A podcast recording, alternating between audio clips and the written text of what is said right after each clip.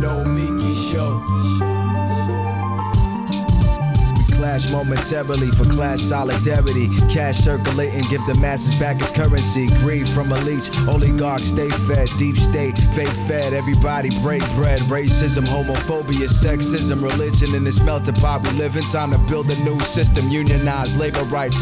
Highlight the issue, talking heads left is best. The saga continues, continues. The No Miki Show. Hello and welcome to the Nomi Keys Show. It is Wednesday, June 30th, and it is 195 degrees outside. I am dying, but I am actually not in the United States right now, where you are also suffering with a major heat wave. I am in Athens, Greece. Uh, you may recall that I uh, would be traveling here for part of the summer, um, mostly because we have a conference in Greece that we are going to be airing from. It's a left leadership conference the committee program, Arun Chaudhary and I will be doing a special uh, from the conference in a couple of weeks. But, you know, being of Greek descent, I can't lose an opportunity to see my family. so I'm also here uh, visiting my family who I haven't seen in a couple of years, you know, post pandemic. It is very hot today. And I know it is very hot in the Pacific Northwest with record temperatures, as well as New York and the Eastern Seaboard, basically the entire country the entire planet is on fire right now. So, solidarity, climate change. We'll be talking about that a, little bit later. This is our first episode with our new format, you may know. Uh, we are now doing our show Wednesday and Friday nights from 8 p.m. Eastern to 10 p.m. Both Wednesday and Friday, you're going to get two hours of content two times a week. It's the same amount of content, it's just consolidated and at night. Uh, it makes it a little bit easier for everybody, at least on our side, and hopefully a little bit easier for our viewers as well and our listeners uh, over on Patreon and our podcast. We'll also be breaking up uh, the show into pieces just for you guys to know. So if you want to see segments, you know, if you want to listen to segments alone, you will be able to listen to the segments alone, like one interview, you know, another interview, um, or you can listen to it in its entirety. So with that, don't know if you guys heard, there's a little bit of a debacle in New York City right now. Uh, who will be the mayor? Does democracy work? Well, guess what? Turns out New York City, progressive, you know, champions of New York City who've been talking about this for years, we got a little bit of an electioneering problem, an electioneering problem. The Board of Elections, that is a uh, it is it is a questionable entity, I'll just say uh, has made some mistakes with the city's first ranked choice voting election. There were a slew of reforms that passed in New York State state electoral reforms in the last couple of years, partly to address the low turnout and the closed primary system that the state has. New York's New York State has uh, extremely low turnout. It is just below, or was just below Louisiana, which had the lowest turnout. And you know, many advocates, uh, good government advocates, you know, said we should be doing a lot to reform our electoral system, especially given that New York State is a Democratic state and the progressive beacon, right? Well, finally, after years of fighting the Independent Democratic Conference, the Democrats won back the Senate, honestly, meaning not the way that the Independent Democratic Conference did. The IDC, as they're called, they held up a lot of voting reform legislation for for years. And one of the, the, the, big pieces of legislation passed when the Democrats took over again in the Senate was voting reforms, early voting, uh, better mail-in voting. Uh, you know, registration deadlines are are earlier, um, as well. As, I mean, later, as well as uh, consolidated primaries, because it used to be that you had primary dates all over the place. You had one in June, you had one in uh, September, depending on if they're municipal or, or congressional, federal, or state. Uh, so now we have all of our primaries in June. And of course, last week on Tuesday, we had our mayoral election as well as uh, city council races and the district attorney's races. So, okay, that leads us to the Board of Elections because the Board of Elections, you'd think it would be this nonpartisan committee uh, that it would be very good government like they are in other states and municipalities around the country. except our Board of Elections in New York City is a cluster F. When I say a cluster F, you may remember in 2016, they just lost 200,000 ballots. Remember that during the Democratic primary in Brooklyn? 200,000 ballots just disappeared. And at the time, uh, Attorney General uh, Eric Schneiderman had to sue them, and then they finally admitted that they lost them. Uh, there were scenarios years ago in 2000 where State Senator Liz Krueger, uh, who is an advocate for good government, uh, she lost her first race narrowly because 200 ballots disappeared. And years later, they found the ballots in. You ready for this? Are you ready for this? The air ducts of the Board of Elections office.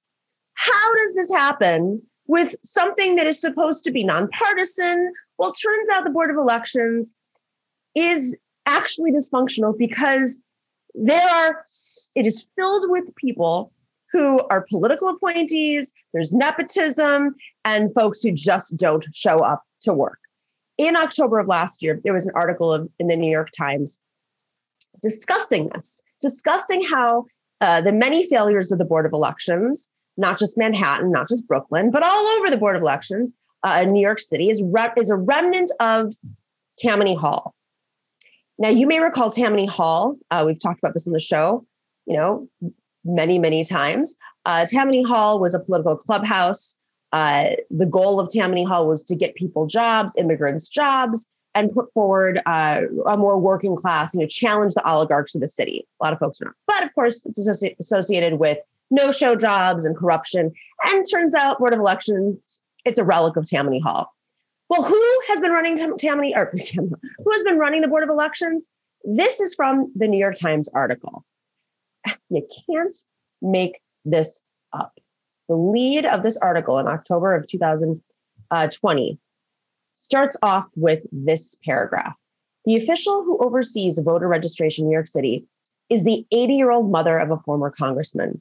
The director of election day operations is a close friend of Manhattan's Republican chairwoman, Andrea Catsimatidis.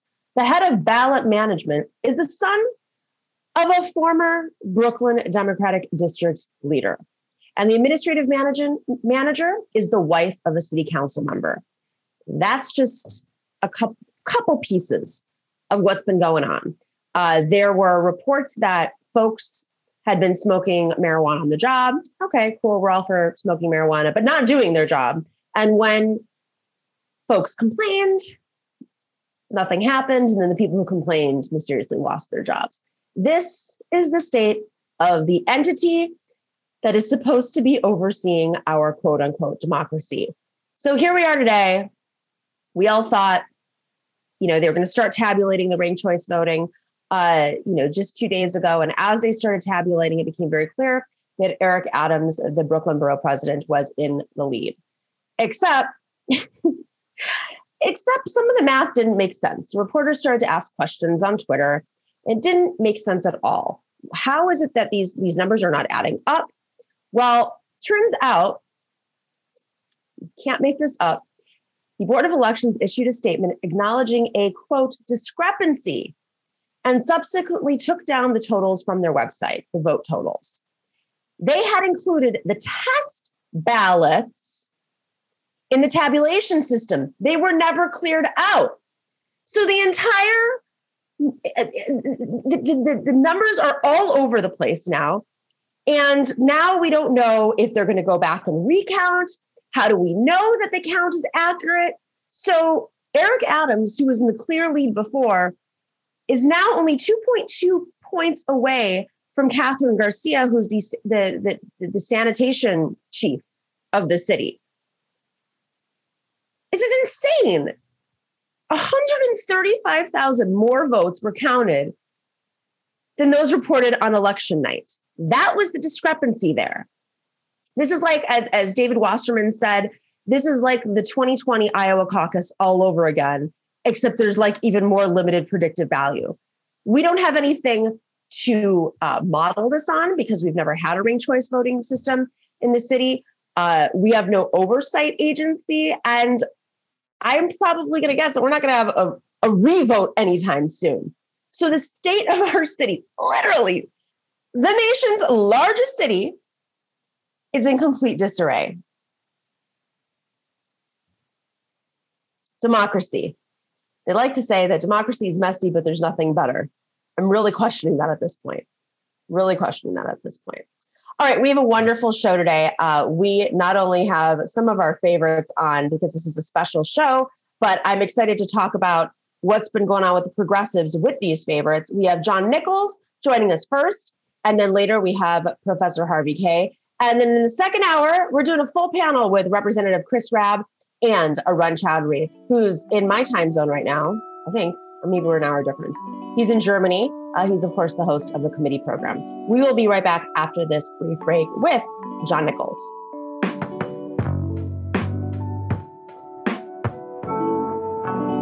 All right. One of our favorites is here. He's been uh, incredibly patient with us as we transition into this new show format. Uh, John Nichols is, of course, the national affairs correspondent for The Nation, and he's the author of The Fight for the Soul of the Democratic Party, The Enduring Legacy of Henry Wallace's Anti Fascist, Anti Racist Politics. John, what would Henry Wallace think about India Walton's win last Tuesday?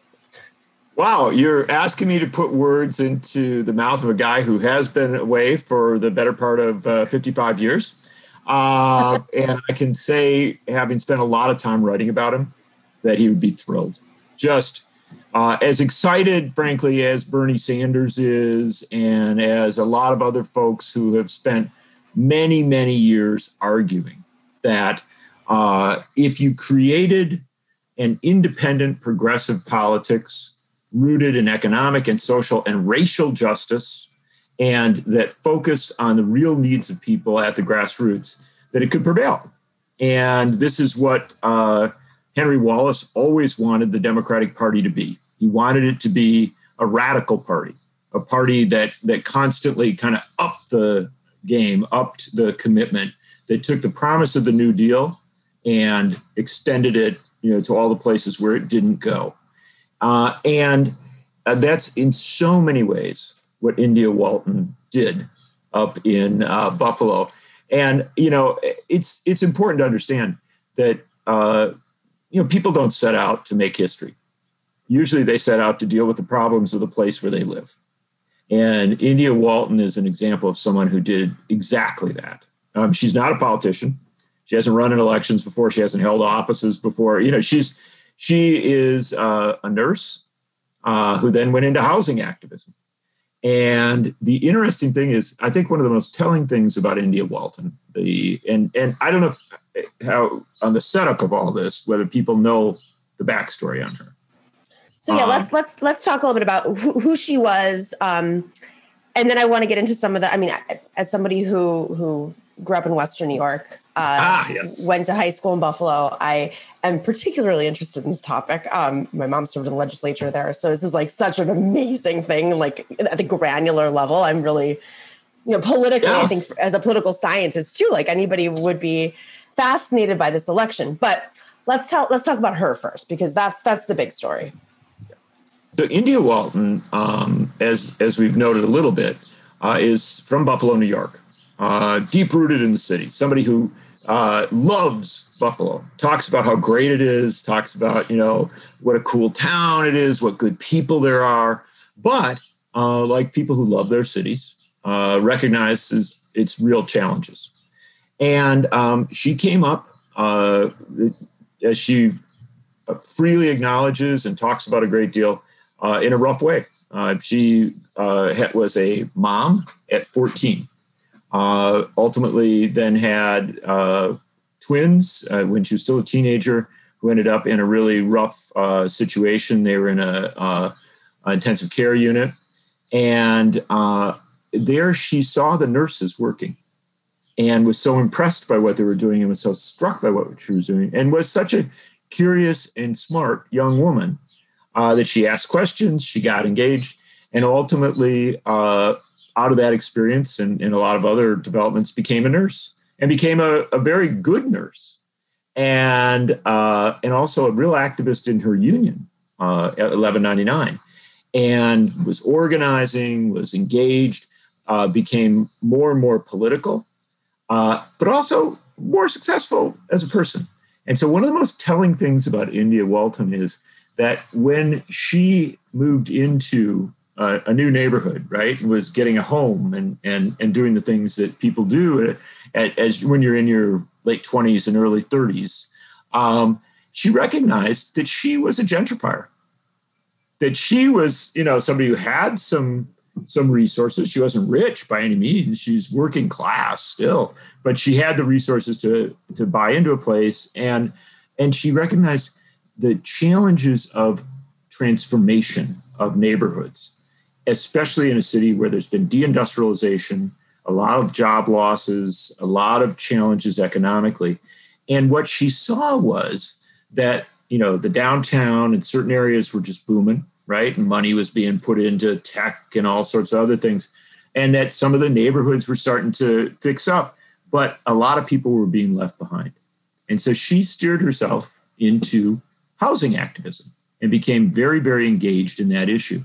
And and I think it's fair to say, without putting words in her mouth, because she's such a she's so good at talking about all this, that um, this this clear inequity in the city, especially as regards housing, very much influenced her campaign. And she ran a campaign for mayor of Buffalo against a four term incumbent in a Democratic primary uh, in which she was absolutely written off. I can't even begin to describe the extent to which she was written off. Uh, she went herself to collect the petition signatures to get on the ballot in the winter in Buffalo. And anybody who's from Buffalo knows that means you're in a lot of snow. You're walking of, through seven feet of snow. Have fun. That's right. Exactly. and everyone's and, really cranky because they haven't well, seen sun in nine months. So you're yeah, not yeah. going to go get petitions. And people are like, get out of my face. The wind is blowing in my face and the snow is going into my eyes. It is uh, not a fun but thing. They were apparently impressed. Uh, and it, that someone had the wherewithal to do this. And also remember, this is during COVID. Um, so all of these factors in play. Um, but she did it. She got on the ballot. And then the incumbent mayor, who was very, very tied to a lot of corporate interests, very tied to a lot of, you know, power, good, relatively mainstream Democrat, um, said, uh, A, never mentioned her name, refused to debate her, refused to acknowledge that he had a, a primary opponent. I mean, didn't even, and this is very helpful to her, he didn't campaign for a lot of the lot of the campaign. He was just like, oh, you know, it's just a it's a coronation.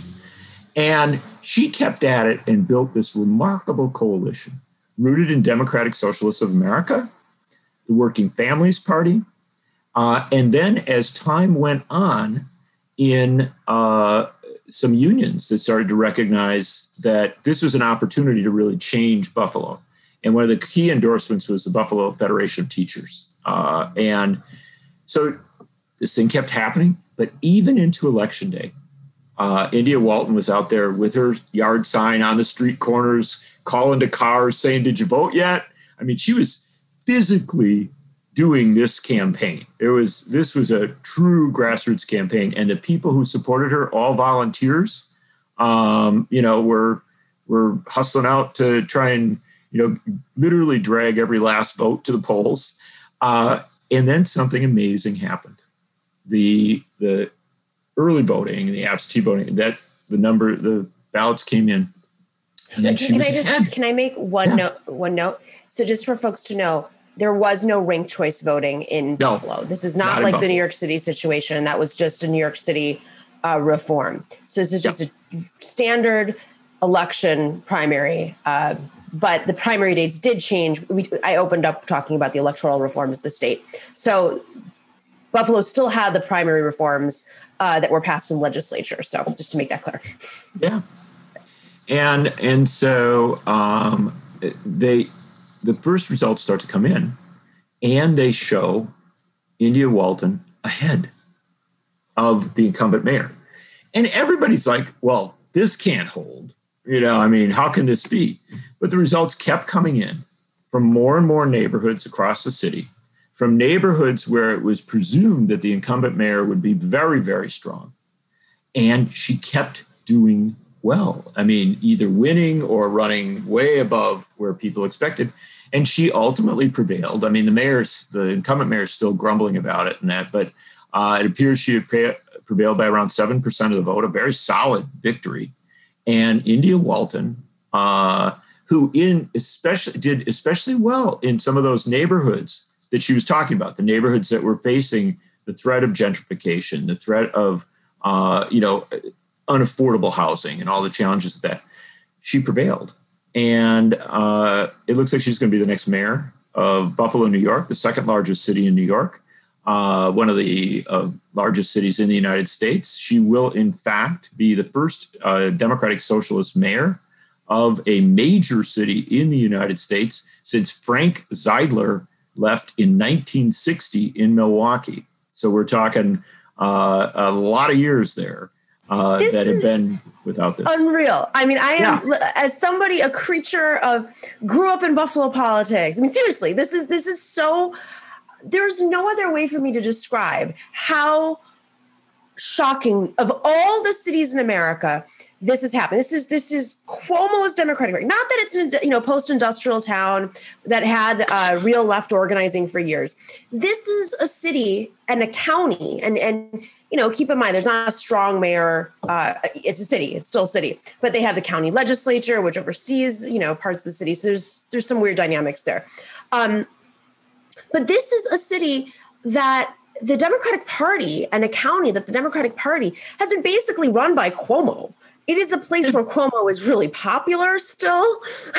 still, it is a party that is is you know th- there isn't like a radical uh you know uh, there's there's very little like insurgency happening in buffalo so this is incredible to me. Absolutely incredible. It's not like new york where you've got the battle you know new york city between um you know the, the left and and the centrist you know the working families party and and the you know dsa it's it's it exists in buffalo but it's not anywhere near where it is in many other cities across the country. So i think this is just a beautiful um you know, it was, it was almost like cosmic. I, there, people are saying, and I think rightfully so, this is similar to uh, when AOC uh, not just you know when she when she took on Crowley and Crowley didn't show up and barely took her seriously and ignored her and every politician in town ignored her, which they're not now, of course.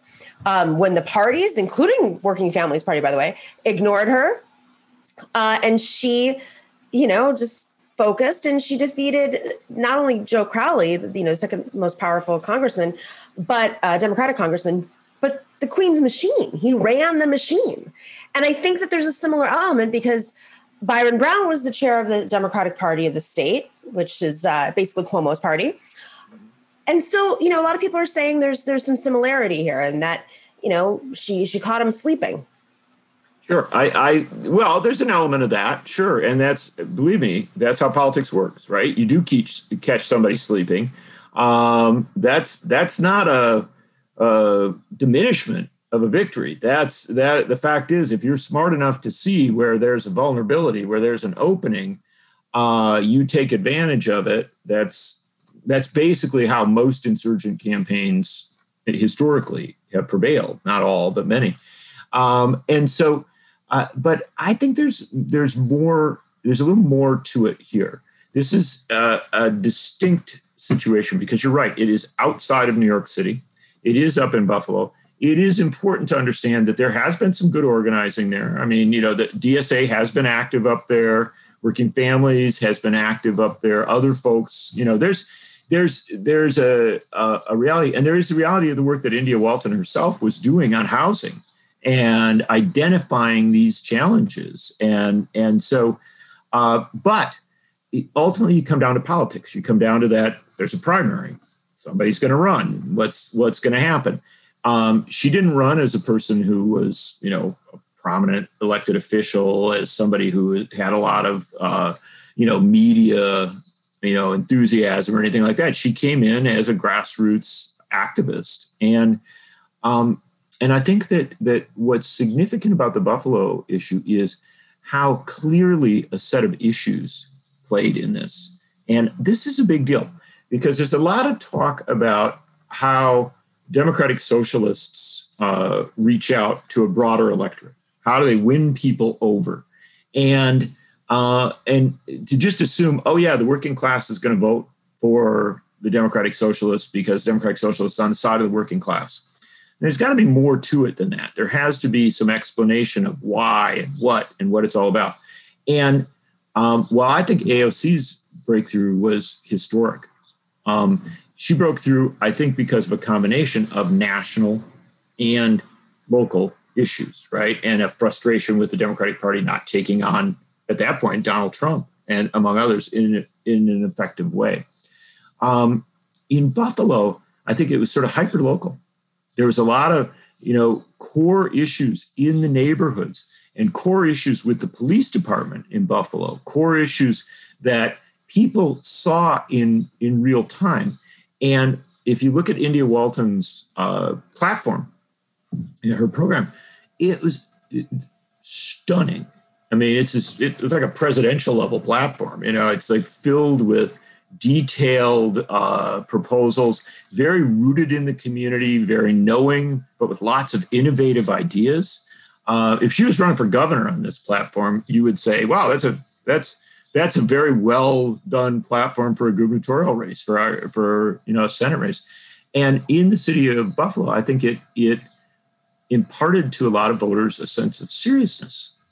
You know, this is somebody who really a gets it, understands where the problems are, and B has a whole bunch of really good ideas based in experience, based in a lot of reading, a lot of thinking, a lot of talking with people um, that could maybe solve problems in the city. And that's a lesson, uh, I think, for democratic socialists, leftists, radicals, whatever, you know, however you're mounting your campaign, you can do it anywhere, but you do have to do it there right? You have to do it, you know, with a commitment to what's happening on the ground and a knowledge of it and experience. And um, I just think you saw in Buffalo something quite amazing. Uh, and you're right to be enthusiastic about it. Um, I think people around the country are enthusiastic about it. I think people are, you know, noticing it and saying, "Wow, this is this is something real." Now, that's going to be a challenging reality for India Walton right? That's four that year, my, you know. Yeah. yeah, I mean, so that's the next thing is she's going to be very lonely. she's going to be dealing with a common council that's not too progressive. She's going to be dealing with a county legislature that is, uh, you know, yeah, there are Democrats. Uh, a lot of them are more conservative, and then there are just flat out Trumpian people on yep. the county legislature controlling the budgets and uh, so much as a. So it's it, this will be you know fascinating to watch, but uh, maybe it'll inspire more people to to run, um, more progressives to run. Uh, before before we wrap, I uh, one factor in this that was amazing to me. I mean, truly amazing, if we're going to use that word, was the turnout. How many people voted? And now Byron Brown, the the former mayor, uh, and and some some right wing people as well are um, urging him uh, you know, and he's trying to separate himself from that to, to do a write-in campaign for the general election, uh, which you know sounds crazy normally, but when you see the number that turned out, it's it seems actually like it might be a strategy for them. But of course, now she's she's made national news, so. Well, it's an interesting dynamic. Um, you may see somebody run as a write-in candidate against her. You may see machinations to try and and you know oppose her. But what's striking is uh, the extent to which a lot of prominent Democrats have said, nope, she's our candidate. And and I don't think that's just party loyalty coming into play. I think it's getting to know this person and and saying, you know what, this is actually somebody who's good as a campaigner, good as a thinker, good as you know, a potential office holder. You know what I mean? They're they're kind of like they may not agree with her on every issue, but they're like, this you know, we're not to stand in the way of this because this actually makes sense. She she's got ideas. She's got you know uh, a program, and you know I I think that the organizer's background is one of the key things here. To be a good organizer, you have to know how to work with a lot of people, including folks that you don't necessarily agree with. And uh, I've you know watching her uh, over these last few weeks, and especially since she since she, she came through um, it's it's quite striking. She's great at talking to you know media folks that don't know much about stuff and i'm you know local media and, and other folks and kind of walking them through things doing so in this very appealing way. And and my sense is that uh if i could just close on one last kind of notion here. I grew up in wisconsin around milwaukee. And uh one of the strengths, one of the remarkable strengths of the socialists who ran Milwaukee from 1910 to 1960 was that people were actually proud of the fact that they had this sort of distinctive governance. And it was very clean, very honest, very, you know, good government, well managed. Uh, and and they were, you know, they looked at those mayors, Dan Hoan and and Frank Zeidler and others, and they were like, you know, these are these are straight shooters. And that they call themselves socialists okay that's great we're proud of that that's that's what we are and i think something like that could develop in buffalo where uh, even folks who weren't necessarily really enthusiastic about democratic socialism maybe even folks that didn't vote for india walton uh, initially will look at this and say you know what this is this is somebody who's really trying and trying to bring us a, a an open transparent effective governance uh, and boy, if it starts to gain traction, who knows? Might be Lackawanna next. Oh, Lackawanna. you know Erie County, you know Lackawanna. Uh, my grandfather's office was in Lackawanna. And if it's a horrible joke, I'm going to tell you right now. Uh-oh. And if you replace every A with an E, it's leaky weenie. Oh my! That, that was a, a, joke that we would tell. A distinctive we Western New York bit of humor, which I'm sure people would get. Yeah, yeah. yeah. Um, all I can tell you is, uh, um, look, India Walton is going to be watched very closely by a lot of people in Western New York, a lot of people in New York, and a lot of people around the country, and um, and obviously there'll be some folks who want her to fail, uh, but I can tell you there's going to be a lot of folks cheering this on and saying, this is this is exciting because of this individual, but it's also exciting because of the ideas, and especially those ideas on housing and gentrification. My sense is that um, there's going to be a lot of people going to Buffalo and looking at what's being done and borrowing pages from it. So your old home territory uh, might be the kind of starting point for something major. It is about time. Things move. It's not glacial. It is. The, the, I remember. Uh, just a side note before we rush out. Um, they would talk about the Peace Bridge, which is this bridge between, yeah. uh, you know, New York and and and Canada, because you're right there across the water from Canada, and uh, yeah, uh, they were talking about a new Peace Bridge for 20 years that point in 19 like 97 they're still talking about it today oh yeah oh yeah yeah yeah so there you go i'm really excited. yeah well buffalo takes time but um, buffalo is buffalo caught up very very fast. Yeah yeah. Uh, and uh, now buffalo may be rocketing ahead of the rest of the country. But isn't that how history works? It is. It's exactly. And it's look everybody was looking at new york city um, and then suddenly it was Buffalo that produced a real result and, frankly, an exciting result. Not that New York, New York City may yet produce a few exciting results. We'll see if they can uh, ever count their votes. maybe, maybe we should. It's not about ripping apart the board of elections. It's about having a fair board of elections that doesn't have not having a board of elections. Period. I mean, That's yeah, it. at this point, it's just a uh, what's going on there is indefensible at about 100 levels. Yeah. And uh, it's doing damage. What's, what's happening in New York is doing damage to uh, understanding of electoral reform. There's yep. going to be people who are going to say, oh, it's all ranked choice voting's fault. Exactly. It isn't. Exactly. Exactly. Um, and it's doing a lot of damage, frankly, to confidence in whoever gets elected mayor and, and to other posts. So, uh, yeah, I, I would hope that the next mayor, whoever it is, uh, makes reform of the board of elections a central theme of their mayoralty. It's um, you know, one more thing just on the board of elections uh, note, just because we've been talking about it on the show most of the show today. Uh, the board of elections has a bunch of political appointees who are related to actually blood relatives or you know married to um, many current elected officials so i would really like to have to have to have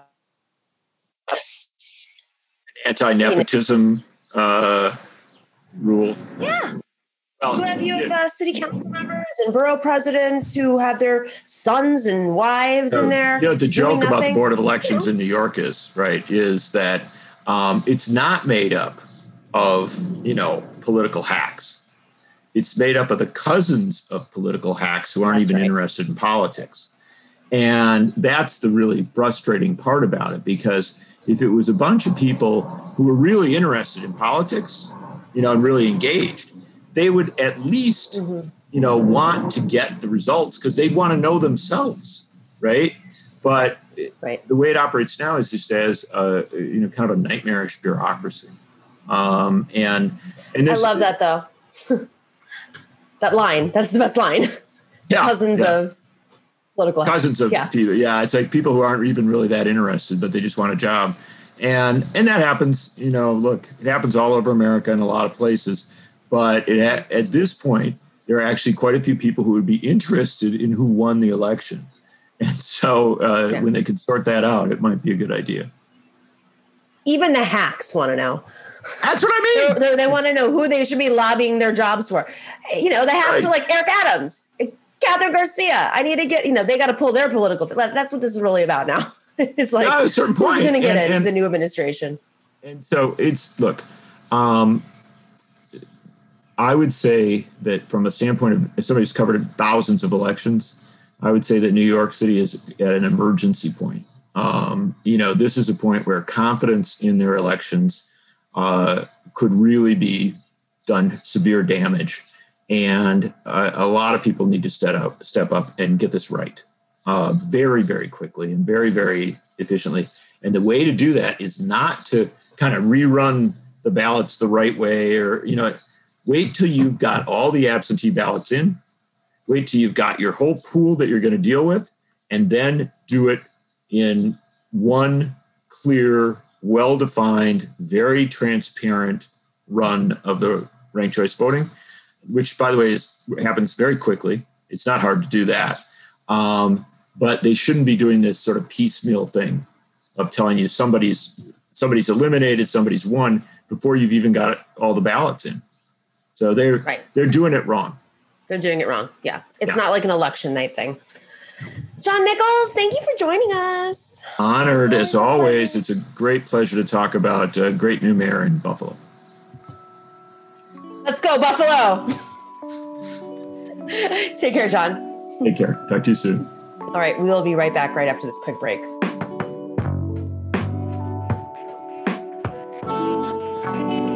All right. Harvey Kaye is with us today, of course.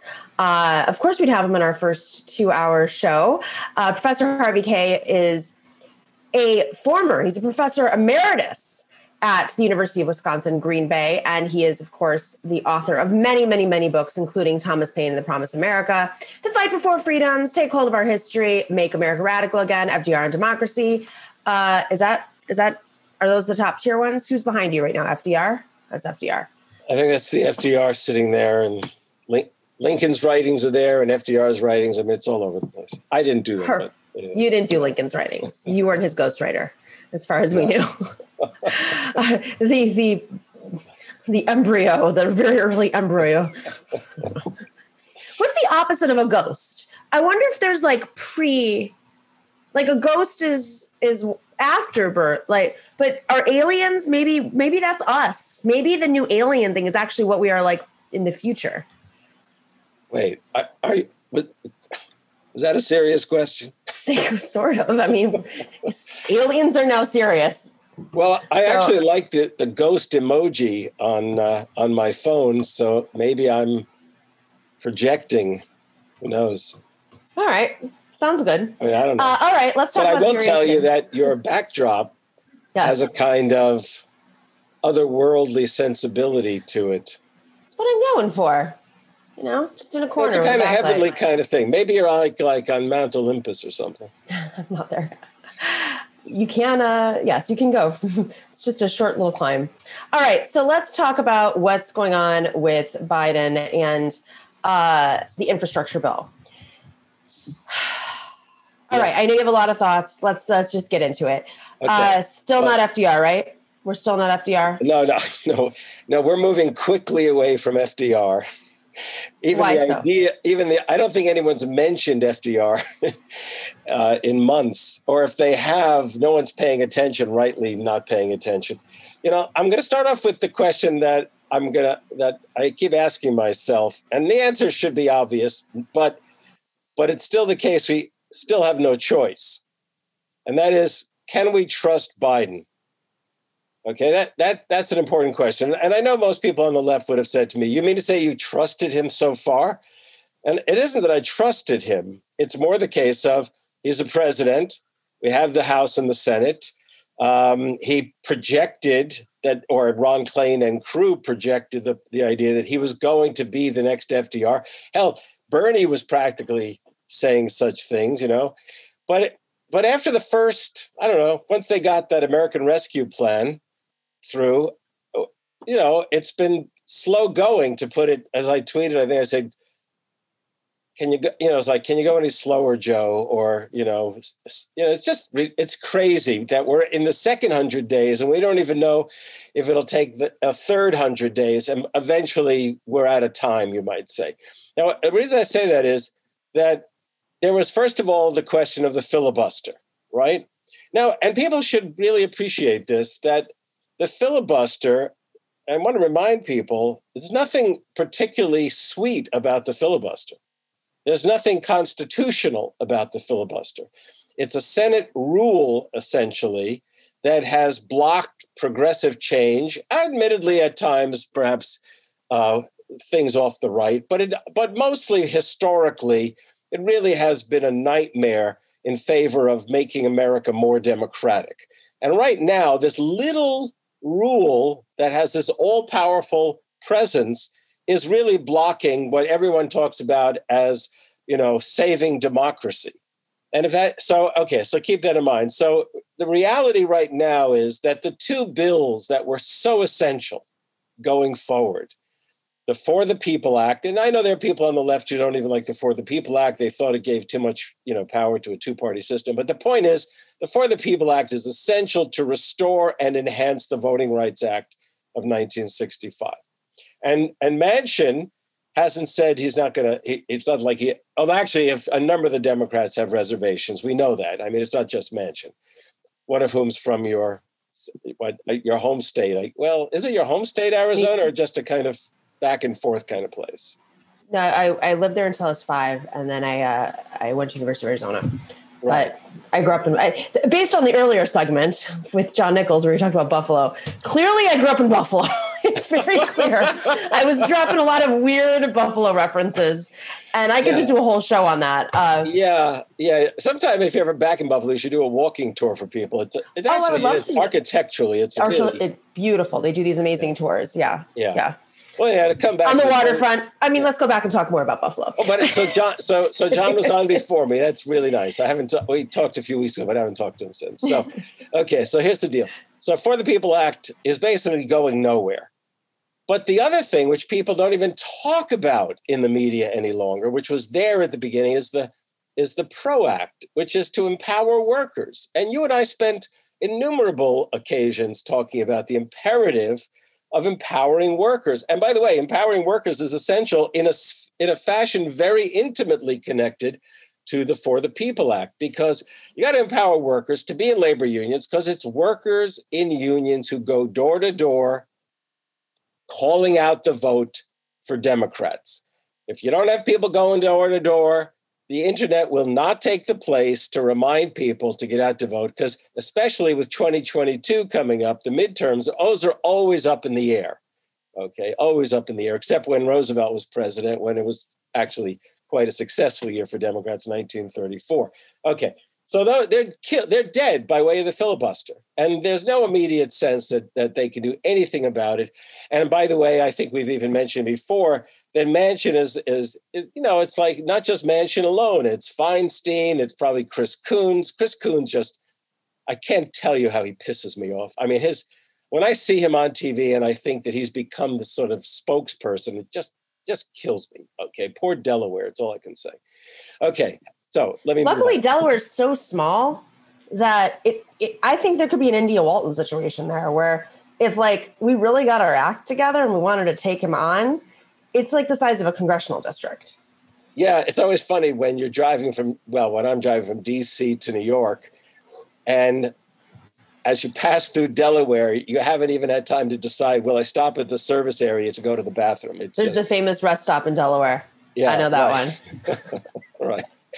So so then so then and I grew up in New Jersey, but I was in the northern part of New Jersey. So Delaware, first time I ever got to Delaware, I actually stepped out of a car in Delaware. I was probably already in college. That said, but as as I think we talked about last time, the only thing to, the only way that Biden can redeem his administration, and I say that seriously, is by way of the infrastructure plans. I mean, now when I say so, why why is that the case? Well, for a start, because infrastructure isn't just the physical, you know, it's like rebuilding bridges, you know, paving roads, a whole host of you know the sort of national infrastructure which has really been in decay. And by the way to address the national infrastructure even his original proposal i think it was 2.3 trillion was not at the level necessary to really begin to address the infrastructure question. But in any case then to all of a sudden he then reduced it in response to conservative corporate dems and and republicans. I think he reduced it to 1 point something 1.3 and then and then these this group of bipart supposedly bipartisan senators they've proposed what 590 I, billion? I, this is insane to me okay? Because as i've said on the show over and over this was not something that was ever controversial until obama. And so much so that that's why i think biden was willing to go forward on infrastructure because it's just it's like the basic necessities of our country. It's about right. like having That's your right. tires changed and like, right. oh, by the way, we're our economy is spiraling out of control, and it's a great way to, you know, it's a one-twofer. The I just want I wish I wish the progressive Democrats or whoever that is in support of the infrastructure bill, it's not, you know, one of these sellouts, would just look at them and say, I don't know, what, what what's your plan here? To privatize the highways? That's, something we should be yeah. proud of because that's the only alternative and clearly that's what you're trying to do here. Kyrsten Sinema, etc yeah yeah as a matter of fact and I, I just drove back from new york to green bay wisconsin and i came across of course ohio and indiana. And every time i enter indiana i realize that when i pay a toll this is a toll to a private corporation because indiana privatized their toll road across the top of the top of the state. Well in fact in this bill this bipartisan bill. Apparently, and, and a lot of people have not made a lot of noise about this, though David Dayen at the American Prospect has done a really good job in staying on top of it. As he points out, there is a, a fixture, there's a, a there, there's an element in this which is basically called asset swap, an asset swapping. Because keep in mind that a number of Democrat, a number of these corporate Dems, and especially the Republicans, do not want to raise taxes. You know, it's it's amazing. I think they're far ahead of us on the MMT question at times. But having said that, the more important thing is they don't want to raise taxes. So how do you pay for this? So they they've figured out well way to do it is something I think they've tried in Australia. This is what they've done in in in, in certain localities like Chicago, where they private what they privatize the parking system. And what it means is that you pay for it by literally selling off public assets, right? Uh, how'd that work out for Detroit and the water system, and like Buffalo and the water system? Yeah, like in Flint, you mean? And stuff in Flint, like that. I'm sorry, yeah. Flint. Excuse me. Well, think about um, think about Texas and its marvelous power grid. Uh, electric grid, right? Or all of Puerto Rico, literally. Well, like yeah, it's being sold yeah. off right now. Right. Like, how does that work? Do hedge fund managers do they do they really have the interests of of these folks? And I oh, mean, because yeah, sure. when you're selling to these companies, right. I mean, these companies are often tethered to, you know, Wall Street. Yeah, they regularly toast the public interest when they sit down to have dinner. Yeah. Well, yeah. So, so, the, so I just don't understand. I'm sorry. This is so out of control. I know that they do this at the local level, and and and they're and, and politicians have fall, fallen for it because they have to manage their budgets. Oh, look at that cup. Um, One of my faves. Unfortunately, I almost made a mistake and was going to use it on somebody else's show, and I realized I shouldn't do that necessarily. totally do that. I should do it, all right. Because I don't have it. Um, no, but really, like what what really bothers me now about this is this was a trick. You know what? Like when they first started doing this, uh, the neoliberal kind of model here, it was a trick, and a lot of I think even well-meaning Democrats fell for it because they had to balance budgets and they were, you know, Buffalo. I, I can only speak to Buffalo, and I'll mention it nine thousand times in the show today, I guess. Um, Erie County, for instance, was you know it, it, the, it was completely mismanaged 25 years ago 20 years ago and um was was i mean like bankruptcy it was horrible they went bankrupt yeah. and they had my mom was in the uh she was on the uh, committee where she went line by line in the city and was like wait why are we paying for this this like cousin of you know a legislator's house on a i mean there was some crazy stuff in that budget. Oh i can imagine yeah. a fun thing to have to do. But simultaneously that's when all the you know the companies came in and they said well if you privatize we'll take care of it. Of course that didn't work out very well. Yeah. okay but now we all know. And yet they're escalating it to a national level. I just don't understand how any well-meaning democrat can let this happen. I really I think it is it is beyond absurd. This is not this is like like this is this is it's essentially a coup. I mean, once we start to nationalize, uh, once we start to privatize our our highways and and I, I don't know. I mean, I'm sorry. Like maybe this is me being naive, but I don't understand how we're not making a bigger deal of this. Nor do I. And this, by the way, is also a consequence. Uh, you know, I don't expect everyone to know their, their, history inside and out of the United States. But a hundred years ago, when the capital P progressives were in in in in, in some places in control, you might say, of city councils, and if they weren't, then what the folks known as sewer socialists were one of the first things they did, and this is where this is where the progressives and the sewer socialists got together, is they turned, you know, sewers and water lines and roads and transit systems into public utilities.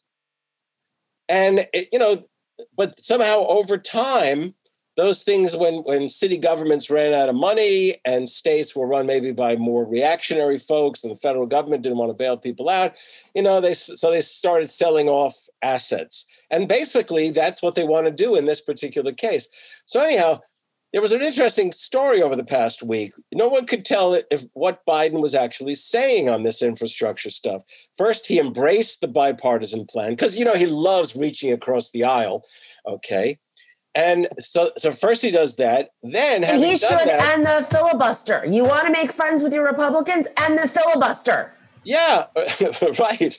And and then on top of that, he then in another occasion talked about the fact that he was definitely going to go ahead with first the bipartisan plan, and then he's going to push through and sign the big plan that progressives want. In fact, that most Democrats want. In fact, I actually think most Democrats and Republicans as citizens want. And then all of a sudden, the Republicans heard that, and the leadership, like McConnell and others, said, well, wait a second. This is not, you're not going to have us join you in this bipartisan plan and then turn around and, and actually go after the 2.3. And I want to remind everyone that last winter, Joe Manchin, Joe Manchin said he was up in his head, he was willing to go with a $4 trillion infrastructure plan. And I'll sidebar that by saying my understanding is that Manchin is eyeing the governorship of West Virginia. And you can imagine if he could bring home the bacon, as they say, to West Virginia. Look, look at the infrastructure plan that I brought. Look at the new, new the, the new roadways, the, the new access to the internet, all of these things that it'll enhance his campaign. So why the hell haven't the Democrats really said to themselves, look, Joe, you've got aspirations, we have aspirations, right? Let's make it a point of enacting at least two points. Let's go to three, four trillion. I understand Bernie has already got he's got it in you know the sort of the bill ready to go if he should ever be empowered to do so for the larger plan. Okay, I don't know what Sinema would say in all of this because who the hell knows what the hell she thinks? Okay, I, I can't. To me, it's like she's an alien. How is it? Yes, there you go, or a, or a ghost. Right, you're right. no, I mean, she's an alien. You know, as an East Coaster, it's the kind of person I would have expected to come out of California, not Arizona, for what it's worth. Okay, well, she's from Florida originally. Oh, which wow. is that makes wow. more panhandle. Yeah, well, that that explains a lot. Little little panhandle action there. Sorry, guys, in the panhandle. I really apologize. I hope that was an insult, but yeah, right. Well, yeah. So so it's not clear if but so wait. So then the progressives, for the first time, said to to Pelosi clearly and and in numbers that matter, we're not going to vote in favor of the bipartisan plan unless you bring up the bipartisan plan and the bigger plan at the same time in the House. And apparently she said yes, she'd go along with the progressives on this. Okay. Yeah. I mean, look, will she bend later? Who do I know? I, I have no idea. But it is the case that people do expect to see the if if Biden allows the one to go forward, if Pelosi allows the one to go forward without the bigger plan in tandem, then the progressives will say no. And I, I think they're serious. this time, I think they're serious. And by the way, if they're not, if it turns out that some of them bend and defer and all of that, then Democrats are finished. I, I can't see a future. I mean, apparently, the, the White House, Biden thinks he can win the presidency again merely by way of the fact that he, he'll the, this bipartisanship thing will be appealing to the suburban Republicans well, believe me, people don't like losers. And if they and and he'll look like a loser if it's going to be only you know under 600 billion because it won't make a hell of a difference, not to mention they'll start hearing about you know the privatization going forward. I mean, it's not like these are radical ideas. This bipart as you were saying, this this infrastructure has been crying out to us. Look, I can't even remember how many years ago it was, but when the, the interstate highway bridge collapsed over the Mississippi in the Twin Cities, I thought surely this has got to be the you know the, the sound that that wake awakens people. And of course, there was infrastructure work under Obama, but not at all on the scale that the civil engineers who've who, who've assessed all of this are are are happy with. Not happy with it. Not even. I think they got like a D plus for infrastructure, and this, you know. I mean, it's. I know it's not necessarily the same, but I, I do think it is related um, it's like it's like the building collapse in Miami. It should be a rallying cry for climate change. You know, the oh, yeah. fact that you have a state that's sinking into the water, and they're, you know, and, and granted, the the inspectors obviously didn't really uh, do their their proper diligence, whatever it is that they have to do, due diligence, due diligence. But um, but well, still, I mean, people who were notifying them. You know, salt water, air, erodes, corrodes. I guess it's concrete, right? Yeah. I mean, you know, well, I'm not moving to Florida. I'm not moving to Arizona. Wisconsin right now is bad enough with the Republican legislature. But the fact is, it is really seriously. So, how do we explain the Republicans' opposition to infrastructure? It's easy. They would have done it possibly if Trump was president, because the Trump plan would have seen massive public dollars flowing into the huge billion billion dollar operation contractors. Okay. And in this case, contractors will make tremendous money, but they've got even bigger sights, the Republicans. They want to privatize everything. They are so reactionary. They are so hostile to the public interest and public good. They want to privatize everything. And I can tell you that I remember when I when I was uh, just several years ago when I had students who were in student government and they had lunch with the board the, the uw system board of regents. There were regents who actually said to them at lunch well maybe we ought to privatize the university of wisconsin system. They were really willing to you know just privatize the state university I mean, system. that's what they're doing in puerto rico. They're starving the the yeah. the very i mean it, it's it's jarring to see how it looks like these schools were abandoned yeah. the university okay. system. Like you walk by them and you're you're the, the signs are falling apart and uh, and they're starving them and they're increasing tuition uh, costs and of course the goal is to privatize them or just eliminate them altogether. It's like the laboratory for what they want to do here on the exactly That's exactly what it is. It's the laboratory. Yeah. Um, Professor Harvey Kaye, thanks for joining us. You're the best. It's best. always my pleasure. And I, We'll have you on again soon, as you I know. look forward to it. You take care of yourself. All right. We will be right back with our amazing panel. We have Rep Rabb and Arun Chaudhary here to talk about a bunch of stuff. Uh, be right back.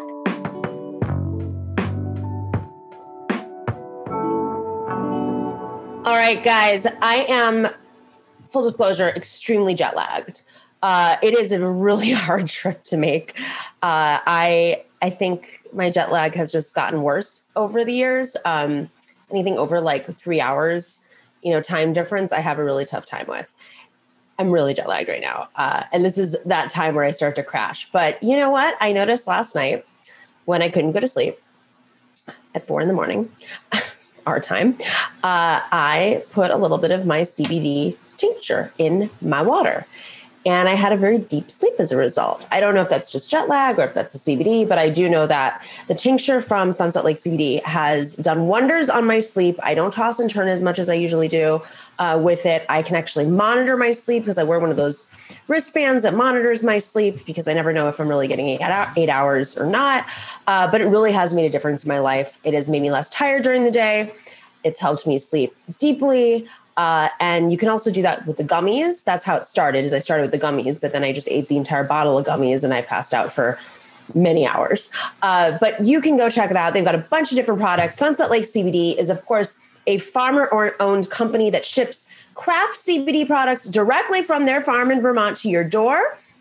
They have all types of products gummies, salves, uh, coffee, of course. So you don't get all jittery. It keeps you calm, but it also wakes you up. Uh, and all of their products also help with aches and pains and stress. Uh, they converted a Ben and Jerry's farm in Ver- Vermont and diversified it over to grow premium hemp. You can also smoke the hemp. Uh, when you support Sunset Lake CBD, you are support, supporting sustainable agriculture that enhances rural communities. And of course, uh, Sunset Lake CBD pays their uh, workers a starting salary minimum wage of $15 an hour. And, and, and, and, uh, when you support them, you are also supporting independent media because they support independent media like our show and the David Pakman show and the Majority Report. And on top of all that, their employees are the majority of their company. So go check out sunsetlakecbd.com. You can uh, get 20% off of your order right now. If you go to sunsetlakecbd.com and you type in NOMI, N O M I, that's 20% off of your entire order, sunsetlakecbd.com. All right, are we ready to go? We've got our panelists. While we bring them in, I'll do the introductions because we know we know them. Uh, Representative Rep Rabb, of course, represents the 200th district in Pennsylvania. It is Northwest Philadelphia. He is also the author of Invisible Capital. Go check it out wherever you buy your books. And Arun Chaudhary is he's a political filmmaker, but he's also the host of the committee program, which airs right here on Mondays. Uh, he was also the first official White House videographer under Obama, and then was the creative director for that guy Bernie Sanders and his political Oh, campaign guy. in 2016. Yeah, that guy. He's just you know, just that cranky old man. You know what they call him. Arun, it's really hot right now. Uh, really, really, really hot everywhere in the world. yes. Uh, how? What's the temperature in Germany? Because I can tell you what it is right here in Greece. Uh, we had a break today. It rained all day. That was great. But before that, it's been in the 90s, uh, you know, which in Berlin is extremely unusual to be in the high 80s and in the 90s and to not get cool at night consistently. And it's like not a city that's built for it. So it is a place where people don't have air conditioners and they do have sort of old spaces that are hard uh, to figure that out in. And you know, it's not as bad as a place like Paris or when a, a heat wave Right. hits, the kind of dense conditions cause, you know, huge amounts of deaths with old people. But it, it is like that. It's scary. Yes. So this is crazy because it's happening all over the world. Um, it's not just here in Europe. It's it's also in the Northwest right now. Uh, scientists are warning that climate change will just intensify heat waves like this. Now, I remember you mentioned Paris. I remember in 2003 there were like hundreds of people who died um, from a heat wave No, back was- in 2003 in Paris. And these are the stories that were breaking because of what you just said. These cities were not designed to to be that way. Well, I think the thing is uh, that these cities are number are, are not equ- are not equipped for it, but also the infrastructure is not equipped. And I loved if we could put up that picture of. Uh, the uh, Portland the cable car actually melting. You can see in the photo, right? Like, look at this, right? It's crazy. Um, this is going to cost a lot of money. I mean, I don't even mean to be crass about it, but it's also just something that people really need to think about whether you're a fossil fuel executive or not, however you make your money, that you think this doesn't apply to you, this is going to cost a lot of money to be in constant crisis. Think about COVID, but you know, and kind of supply chains and these things breaking down, but think about that happening all the time because of climate crisis after climate crisis. Think no, about uh, accelerating uh, infrastructure collapses like in Florida.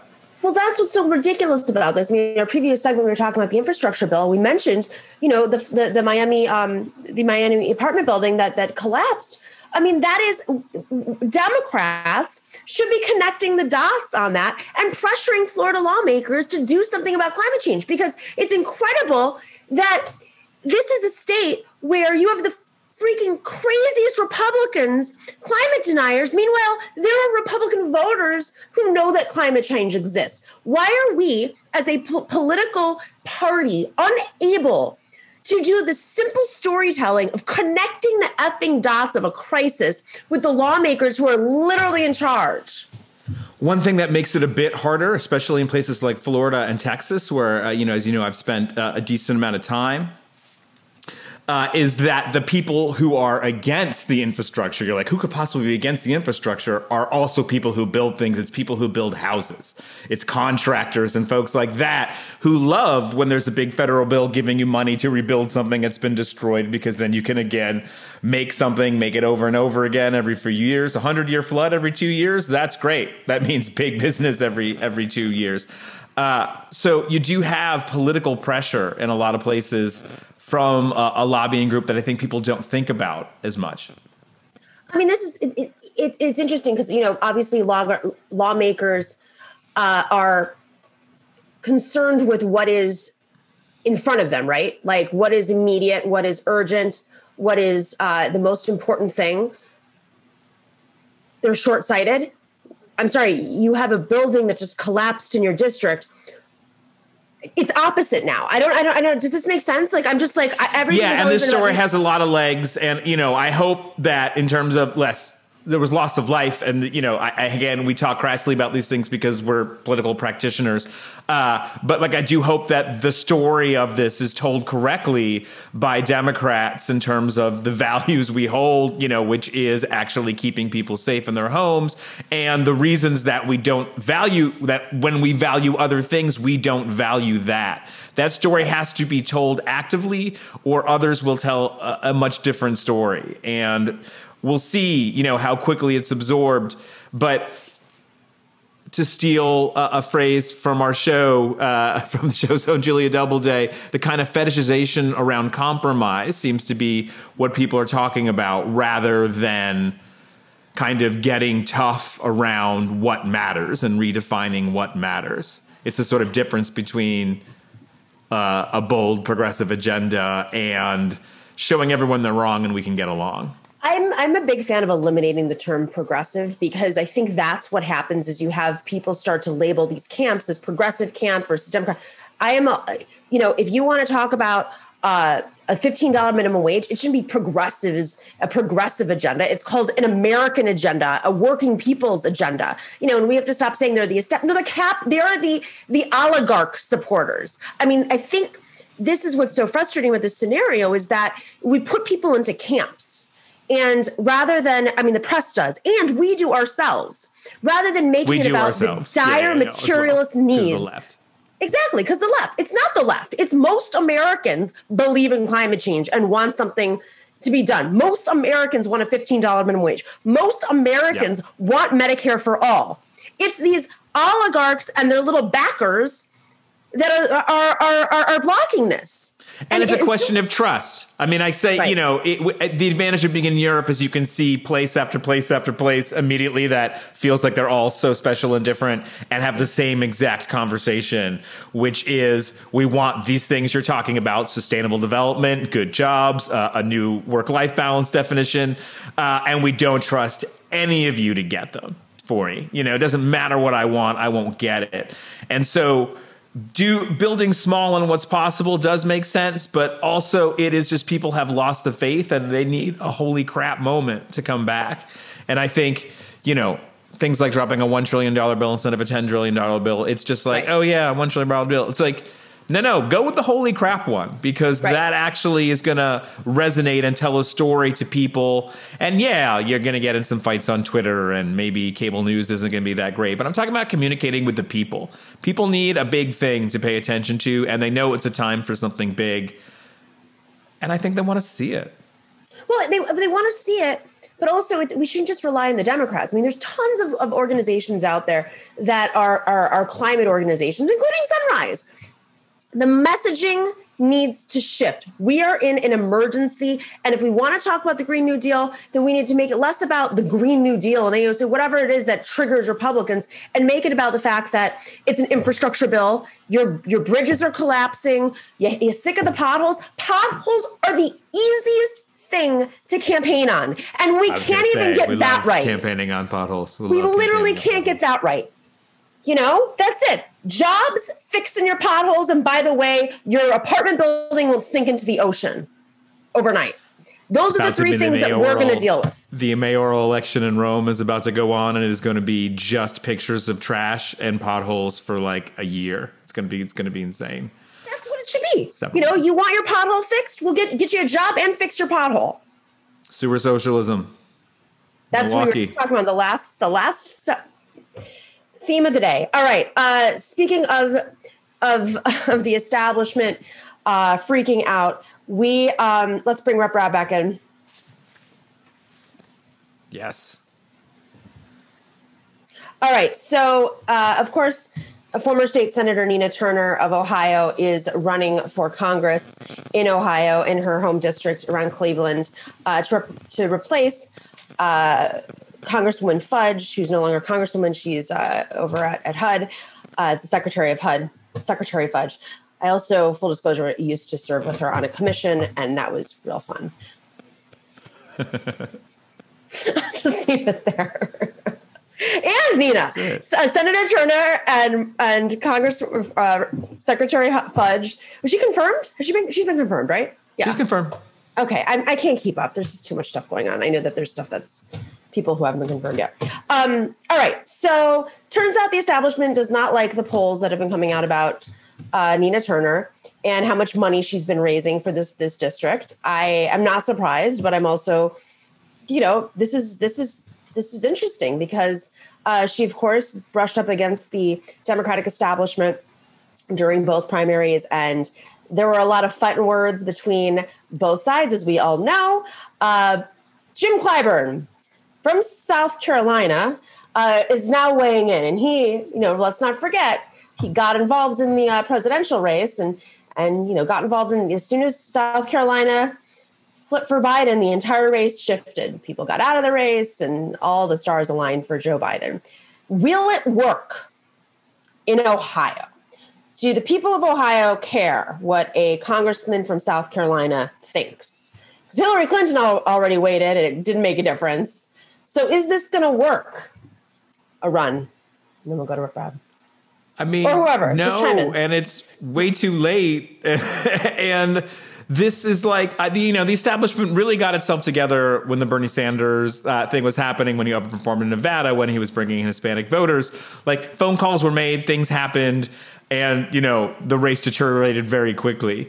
This is the equivalent of if that started in June of like the primaries or something. Like, you know, she right. is already pulling in eye popping numbers. Uh, the Hillary Clinton thing was just the icing on that cake, which should have been a big warning of we will fundraise off every attack. So, you know, bring it on. And the polls are, you know, outrageously good for her, even if it is even if they are wrong, they are showing her as a dominant force. So I I don't think it makes a difference. Uh, I kind of wonder why bother. And it sounds like people have made promises to people, and they don't think there's that much to lose. Rep Rabb, what do you think? I don't think it will make a difference, and I, I don't think there's a um, the dynamics of his involvement in the South Carolina primary is radically different than something far afield from his home base. And while there this uh, her ascendancy does have national implications, which is really an affirmation of of more Americans embracing progressive um, values openly. Um, it's it's not akin to the role he played in the presidential race. And I also want to say too, um, he he does have significant influence in, in South Carolina, but more importantly, the black electorate had a lot of influence, largely because, mm-hmm. um, like uh, many uh, uh, black electorates around the country, we are we are very pragmatic, and we have very low expectations of the white electorate. Mm-hmm. And there are a lot of black folk who did not believe that certain candidates would be as viable, and that therefore it would hurt the chances that the the negative impact of that lack of perceived viability would hurt black people the most. So I think it has more to do with, uh, I, and I ran against this type of dynamic in in my own backyard, where in the Philly was, machine. Get the, out. Well, I mean, but see, here's the thing: like there's a lot of point to be made many there, yeah. populous um, cities, there's more than one machine yeah. because the establishment that I ran against actually opposed the democratic machine when it was explicitly uh, white and exclusionary yeah. and regressive. They supported Frank Rizzo. They supported many of the, the yeah. very racist democratic policies that were dominant in many cities um, in the industrial north and northeast and midwest. And um, they were cornerstones of those coalitions. I mean, you know, mm. this was what was for dinner. Right, exactly. And so um, the the conventional wisdom um, in my part of town, which had the highest voter turnout of, of black voters for generations, was that I couldn't win because I didn't have the establishments. Uh, I didn't kiss the ring, and I, I was not a part of that clique, and therefore the the people who were the uh, uh, uh I wouldn't say trusted, but um, kind of honorary um, godfathers and godmothers of the black electorate um, would not allow for me to win. But mm-hmm. I actually did something radical and I went directly to my neighbors and to voters and I said, um, May I earn your vote? And I won. Mm-hmm. And so uh, we, we can't, uh, I, I want to give respect where respect is due in terms of uh, Congressman Clyburn. Uh, you know, he is not as progressive as I would like. Uh, but uh, and he, I think he's earned respect, but at the same time, I think we over um, correct in terms of the type of influence he actually has on the statewide black electorate and on the black electorate nationally. I do not think that that is that. South Carolina is a particularly nasty beast when it comes to machine politics. But what, one thing, just to, to, to, I think that he could actually shift is the narrative, and I and my thought is they're not that dumb they're not that dumb thinking that he's going to move votes on the ground in Ohio when he's from South Carolina, or that everybody, you know, the average person doesn't even know who their own congressperson is, let alone a congressperson. And but he changes the news cycle, and so suddenly he becomes an attack dog, and then they start attacking Senator Turner with somebody who's notable enough to get in the press. The press starts to shift, and that I think might be where there's a dynamic if there's enough time. But this is always what happens, and is we have a month left, a little bit over a month until the election, and um, because it's a special and it's in August. And well, that's uh, pure. I mean, that's pure. That's pure racism, right there. That's just old school racism, right there. Because um, they were pulling out the stops in Pennsylvania uh, when they wanted to affirm establishment candidates. They bring out the old establishment folks um, to to do the same thing. I mean, it, it, whether they were black or not, they, if they bring out a black person to do it, they're insulated from being afraid of this scary black progressive woman, right? And that's really what it's about. They're afraid, and that's a good sign, right? Mm-hmm. If they're bringing out Jim Clyburn in an Ohio race, they're they're running scared. That's a mm-hmm. good thing. Mm-hmm. Um, any final thoughts on that, Arun, or can we uh, shift to Board of Election stuff? Because this is just I, I want to shift to the board of election stuff, but I do will say that you know I, I think Rep Rabb is right. You have to get to the people, and if you know you have something going on with the people, like I will say, Barack Obama is somebody who went to South Carolina and didn't have to do the thing with the machine, and didn't have to have walking around money, and didn't have to donate to basketball courts, and the things that you do when you run for president in South Carolina.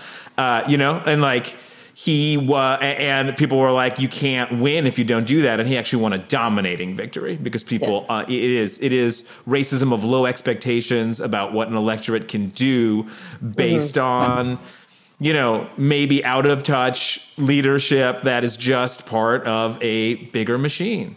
And, mm-hmm. and it has a huge implication, if, if, I may. Uh, I just want to add this because it's very uh, Philly specific.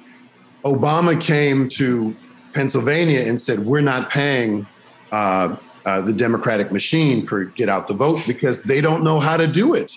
It's a one party town. They don't have to do it. Because no matter people what, are sad they, watching us learning how the things work. To be fair, though, Barack Obama doesn't believe in paying anything with the Democratic Party. Don't forget, he was the one who was like, "I'm going to kill the Democratic Party." So, yeah, but in but what he did in 2008 was say, yeah we're not giving them a dime. We're yeah. we're deputizing the grassroots. We're going to use the technology and give them and all of that stuff. And it's taken hold. No, de- no Democratic presidential candidate has has paid ever since, and they never will. So the last stronghold for the Democratic machine um, in in Philadelphia is judicial races, and um, DA's races, which is yeah. fascinating because Larry Krasner is one of the most popular progressive DAs in the entire country, right. the most incarcerating yeah, city in the world. And oh. he did not earn the Democratic uh, uh, endorsement on his reelection run. And he he crushed it. He won by 31 points and he crushed it, which shows that the Democratic machine is now truly a paper tiger. So when folks say you can't beat the machine, it really helps when the machine wins if they're not if they have no one running against them. And that's what I, I my candidacy, Carrie, candidacy of so many other progressives in the past five, six years have proven that, you know, if you don't try, the machine wins. A, fun, a funny thing happened when uh, Barack Obama decided to kill the Democratic Party uh, not only did it create an opening for the Republican Party to come in, but it created an opening for progressives to to mobilize if if they got there. Um, all right, so this is bonkers. New Yorkers know what's going on with the Board of Elections. We opened the show on that. But Rep Rabb, uh, you got some news in, in, in Pennsylvania with your board. You don't call it the Board of Elections. What do you call it there? Uh, so we call it the city commissioners uh, office. Yeah. How does it function? Let's let's first because we opened up talking about how the New York City Board of Elections is just a an office space where people smoke pot, don't show up, and it's just like the sisters and brothers and nieces and nephews of all these uh, politicians in New York or former politicians. And you want me to distinguish between New York and yeah. Philly? How is there a difference? Well, because because the reports are all saying that oh. you know around the country there are independent commissions and like you know and and and all, and and like we have a ranked choice like system. Pennsylvania, though, to be honest, doesn't sound like Pennsylvania. I'm, it, I'm, it is is let us find historically. Being a little... It's historically been patronage central. What's fascinating about the city commissioner's office now is the person with the greatest shine and and uh, national exposure is a Republican. He's one of uh, of three city commissioners who are elected who work together. That and it's um, they choose amongst the three who's the chair. The chair is a Democrat, so there's two Democrats and a Republican. But the Republican is the one who's getting all the heat and also getting all the shine because he's the one who's saying, "I believe in transparency and accountability and equity." The Pennsylvania uh, GOP party is wrong. They're spreading big lies they're hurting democracy. And he's a good government elected. I work with him closely. And what and, are the Republicans saying now? Because we missed that. What, what are they doing? Well, the Republicans are still saying um, we should have an audit. Um, ah, they, they, they they're they're doubling down, tripling down on the bottom uh, on the on the big lie, and they apparently try to sneak into our 39 billion dollar budget, which is the historic size. It's normally around 35, 36. Um, money for a Pennsylvania Bureau of Election Audits, which does not exist, by the way. It does not exist. Like Even the the space new force of election fraud. the, even the new auditor general, who is a black Republican, and um, said we we can't enforce this. This is not a real thing. But they said there's money set aside. So Governor Wolf this morning um, um, signed the budget, but uh, removed that line item that could have potentially gone to this um, mystery bureau if it actually existed, but it doesn't. where where That's would the money have gone? I'm just curious. If he didn't do that, like who got the check and who cashed the check? you i don't you know your level of detail and your questions i think are out of i just they're inappropriate you and your Just one facts. question. This is before we how leave. this sausage Slow. isn't made. Actually, it's like. yeah Oh my God. We should call this segment called um, Losing Faith in Democracy and, and How the Sausage is Made or something like Totally. something like that yes something like that. Arun, um, what are your thoughts on the Board of Elections, the debacles that are happening with our electoral best, strongest I'm democracy? in the amongst world? those. I'm amongst those who are sad uh, to see the failures of you know whether it be the just regular stuff that they tried to do all the way to the ranked choice voting in New York City gone awry. That it means that people don't want to tinker with our democracy, and I do think that the only advantage of not having just absolute federal standards mandated down from the top is that people should be trying some different things. Yes. And I feel like we're going to take a big retreat uh, back from that. And these other ways just sort of, and there's a lot of, there's a lot of different things. Ranked choice voting is just one, you know, like making bigger congressional districts that you vote for two candidates from is, is another uh, really interesting idea. People have interesting ideas, but when you not implement things like the Iowa, voting. whether it's, oh it, It's no not because because of of ranked incompetence and also yeah. new They literally stuff counted non like like their test votes. Two hundred thousand. Te- then they lost two hundred thousand in two thousand sixteen because I don't know. Maybe somebody was smoking and on the people job. take this that was my second point people take this a little bit more seriously now i think like when people were like oh my god all these votes are missing here or there and people were like yeah maybe it's new york who knows now i think people are like oh maybe it's actually not so great Yeah. maybe our Right. board needs a little something Listen, but this is where competency and integrity and best practices work. This is why we need to, and this is this is all because of the corruption of of machines, right? Yes. Machines a lot, right? You get these jobs because of who you know, what bloodline you descend from, right?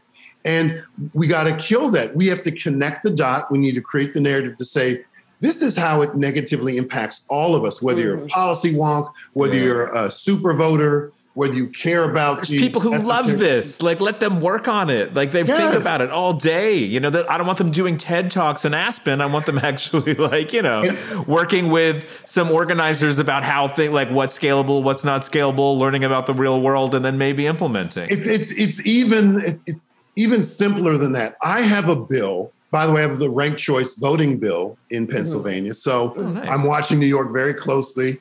Uh, but I have another bill that simply says let's randomize um, uh, the positions of candidate names on ballots. Oh yeah. this is an important one It's, it's, it's i don't think people realize simple. it in texas you do a lottery it's right, crazy and they do like, it you in, have to in draw like. Philadelphia. And if you are the best, most progressive candidate, you have the funding, you have the background, you have everything, you have the endorsements, you're but you bottom. place 34th Yes. out of 35. The Democratic Party is going to say, "Don't run because you can't win. Let's give it to my cousin." You know, because he's number one, and yeah, he didn't pass the bar or anything, but he'll be a great judge, right?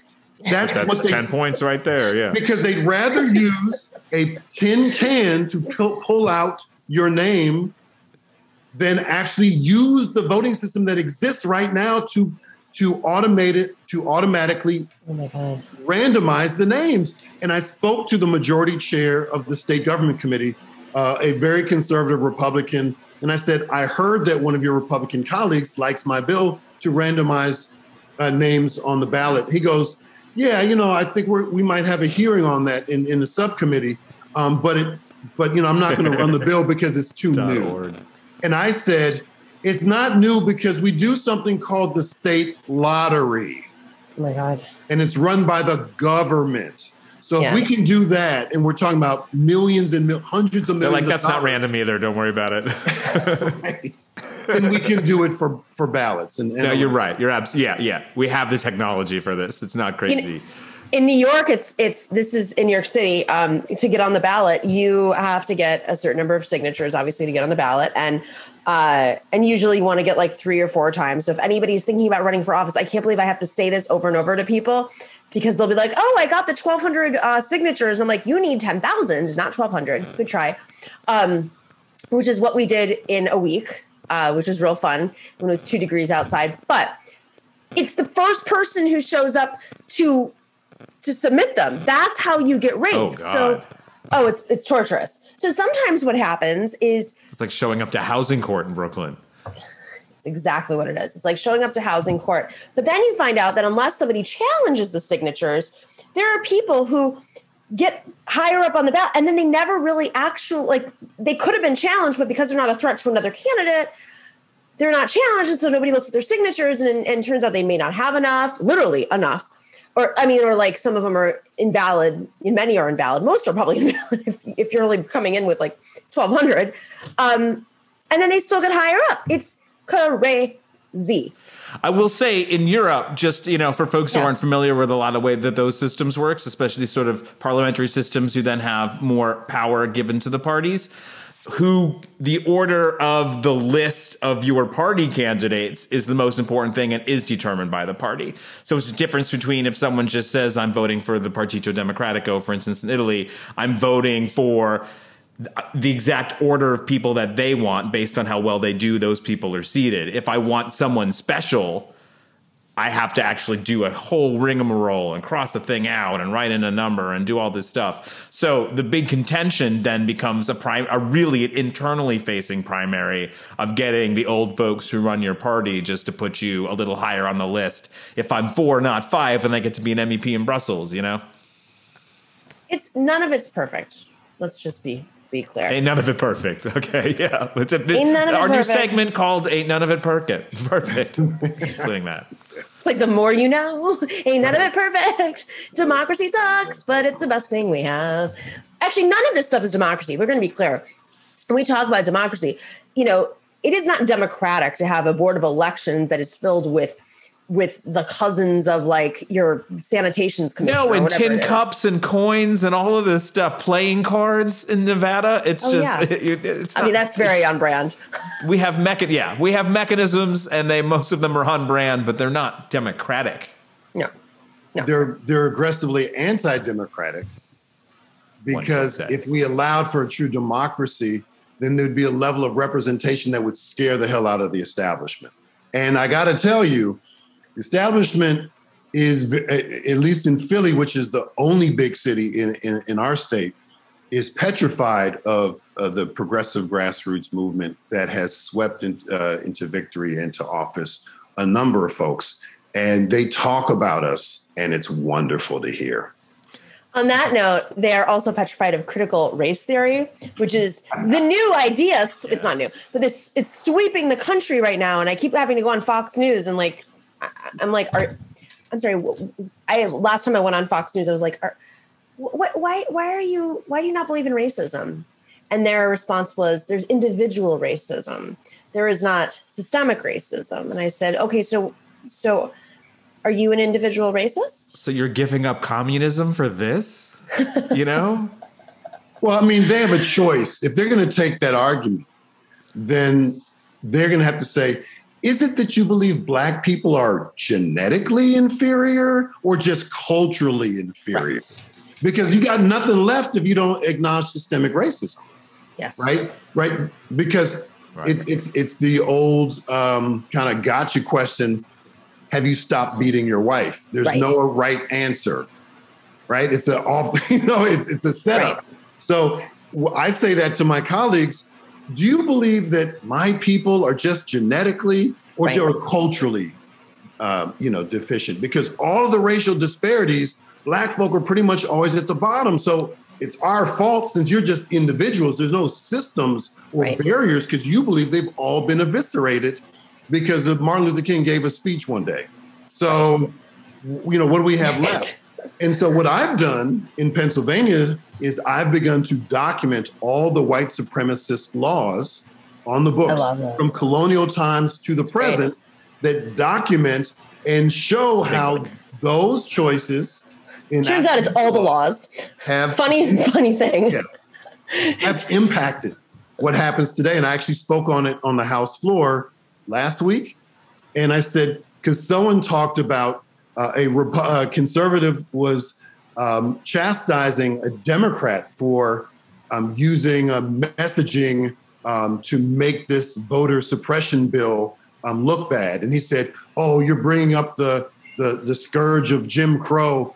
And so I spoke up and I said, "I'm so glad you mentioned something that no one wants to talk about, which is Jim Crow and the vestiges of of systemic racism and its origins."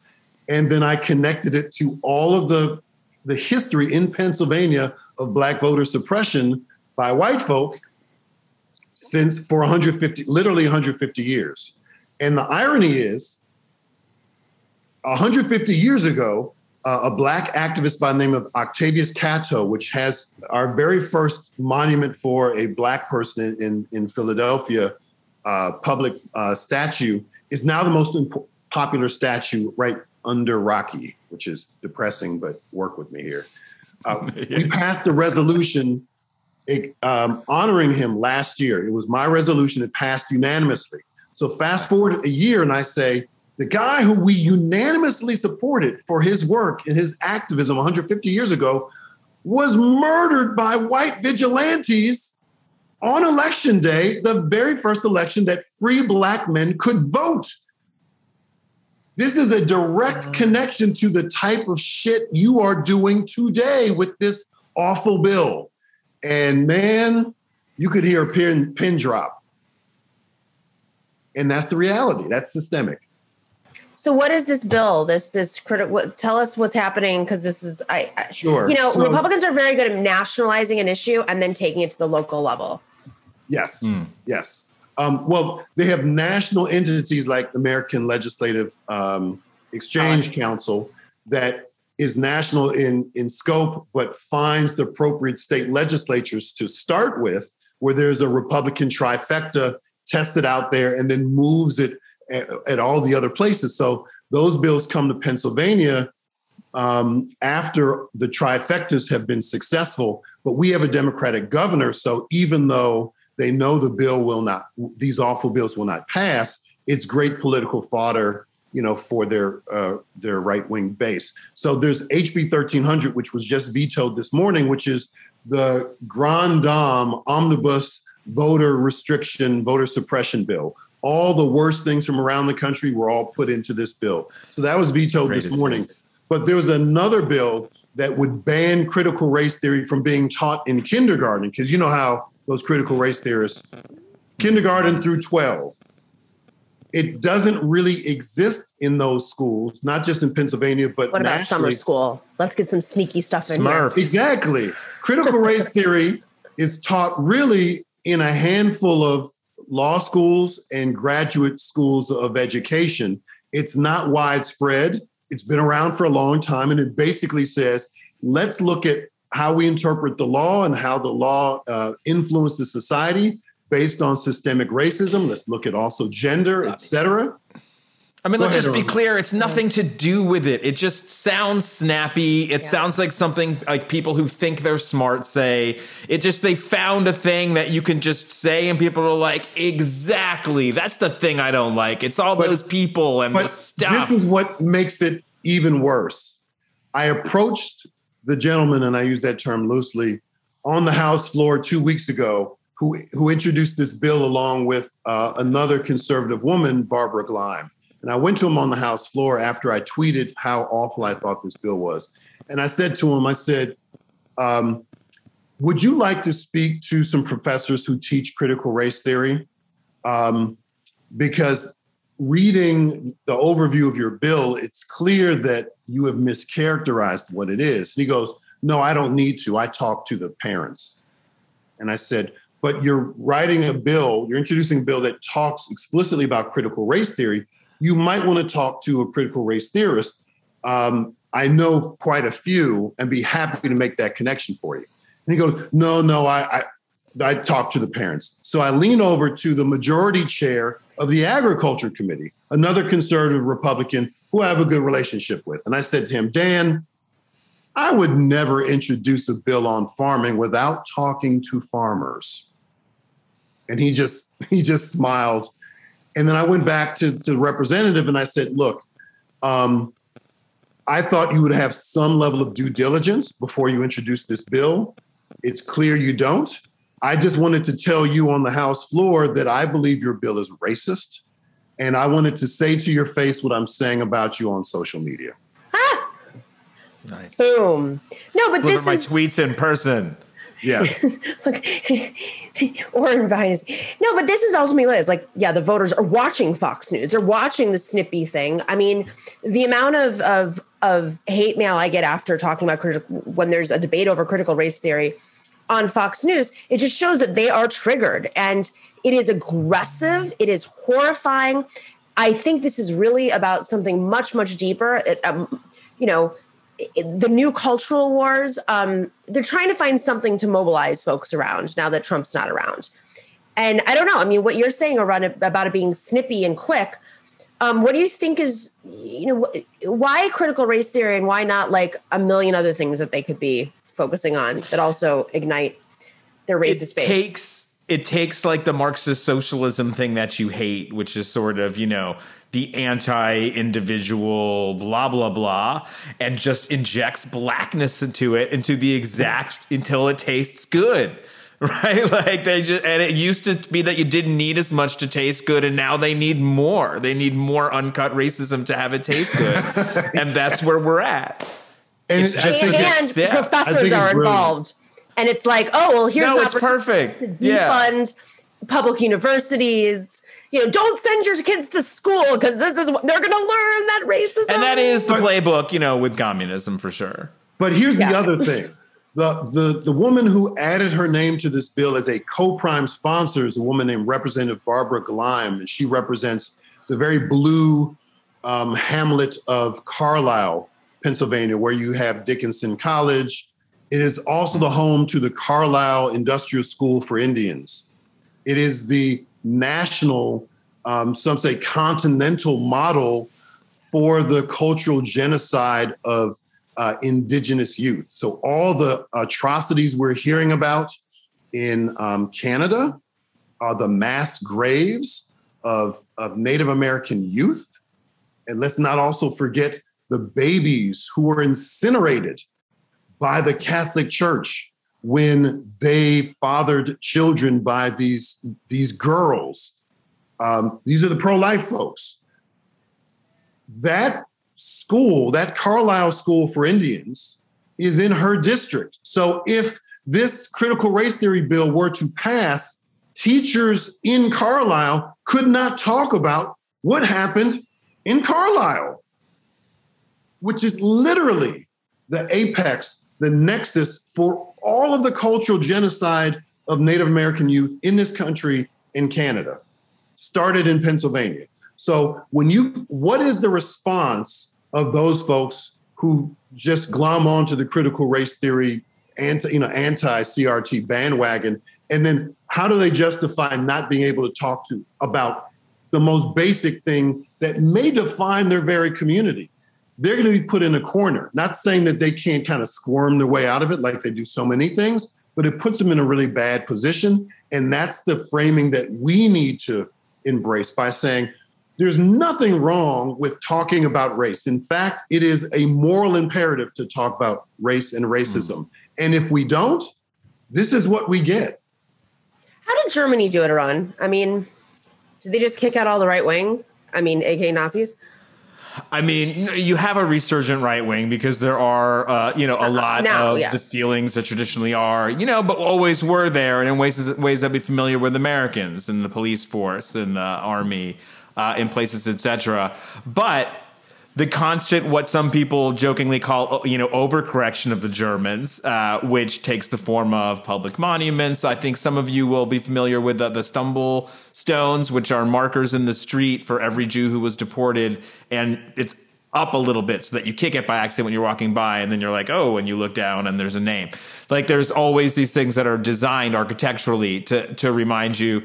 And so yeah there is a lot of that. I mean i think there's a spectrum for how people deal with it right? South africa had the truth and reconciliation commission which sort of was more of a two-way street because there were less winners and losers than there were in a reconstruction uh, you know of a country. So I, I will you know not say these are the same things but then there's the other side of the spectrum. America is not the worst on the other side. I think America, at least in some places, people are having conversations. Even some of our most traditional places, we actually have more conversations on race than not. In some of places like in the Northeast, with the kind of where uh, people actually are more self-segregating. Philadelphia being an incredible example with the you know the neighborhoods, the traditional white neighborhoods, and the vibes and how, and how these things and how these things go.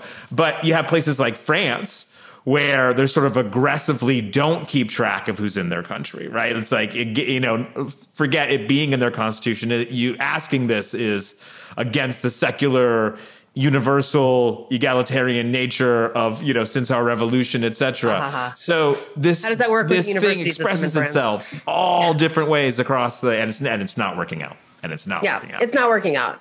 I mean, you, you look at uh, the Jakarta method. Famously, you read Mm. how literally people are they don't talk about the genocide that occurred. You know, half a century ago. Massive genocide occurred, a political genocide. You know, anybody who was affiliated, affiliated, looked at, walked by a communist, and was murdered and slaughtered, and and they're just not allowed to talk about it. So, I, but I guess the bigger question is, and you know, as we wrap up, is what does it take? What is the secret sauce? What is the how bad does it have to get? Going back to our original conversation, we are in such a failed state status right now. Democracy is in danger. I mean, if you want to talk about election meddling, I Putin or whoever wants to meddle in our elections is looking at New York City right now and like laughing and saying, "We don't even have to meddle. You guys are doing it on your own." He's like, did, did we do this? The people are like, I'm not sure. I don't. I don't think so. I'm just waiting for Jerry Nadler to just get up and be like, uh, "We actually believe that uh, Putin was uh, overseeing the board of elections. He just walked in because nobody was there." no, but, but but but for real, like, what is it going to take to get us to a point where Germany is or where South Africa was? Because we have had genocides here. We have. I mean, I don't. I don't understand why the mm-hmm. American people cannot get to that level. And it's not, I'm not just talking about today, but in the last 200 years.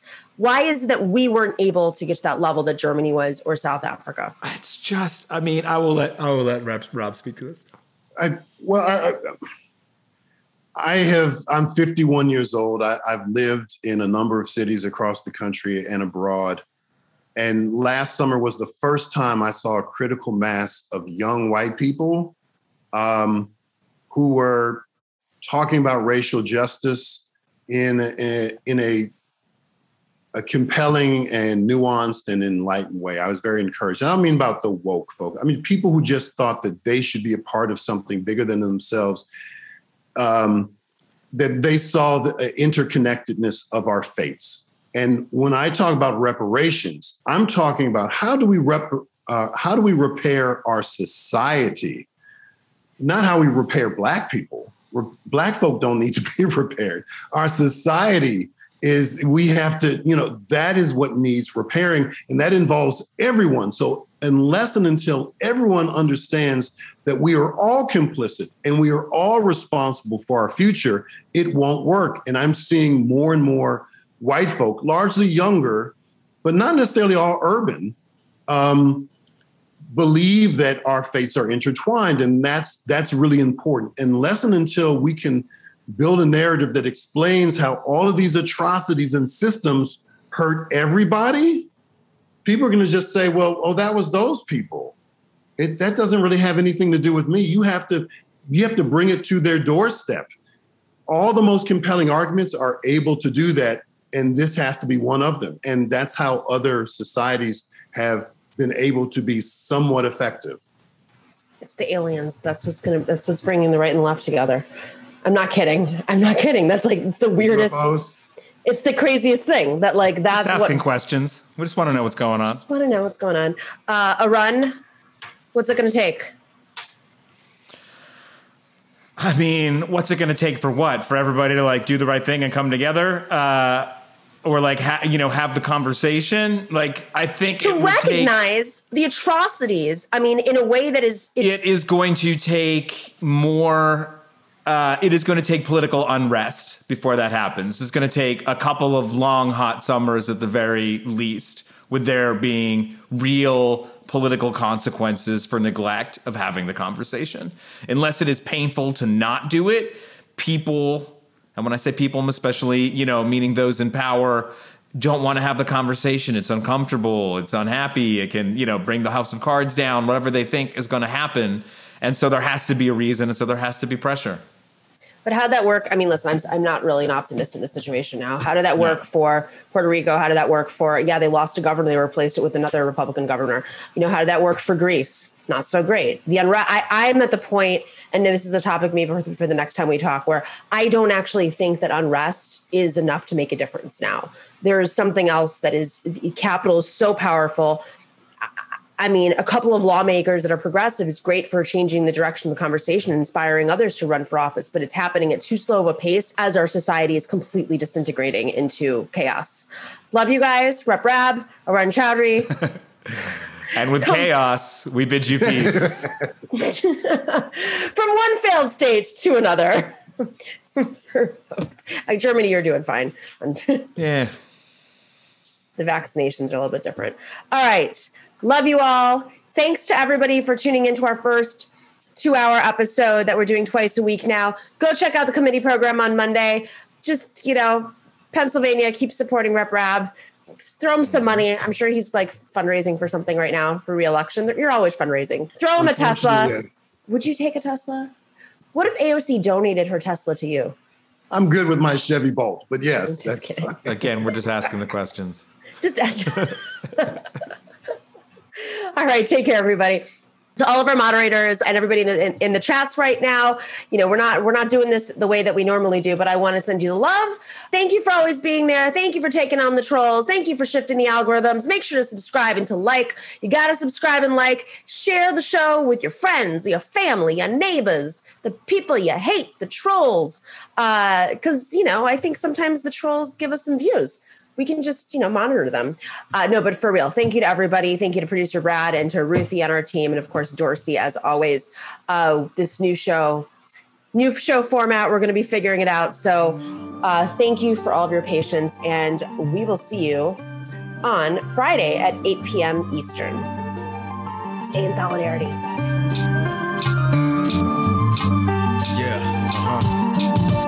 clash momentarily for class solidarity. Cash circulating, give the masses back its currency. Greed from elites, oligarchs stay fed. Deep state, fake fed. Everybody break bread. Racism, homophobia, sexism, religion in this melting pot we live in. Time to build a new system, unionize labor rights. Highlight the issue, talking heads left is best. The saga continues, continues. The No Miki Show.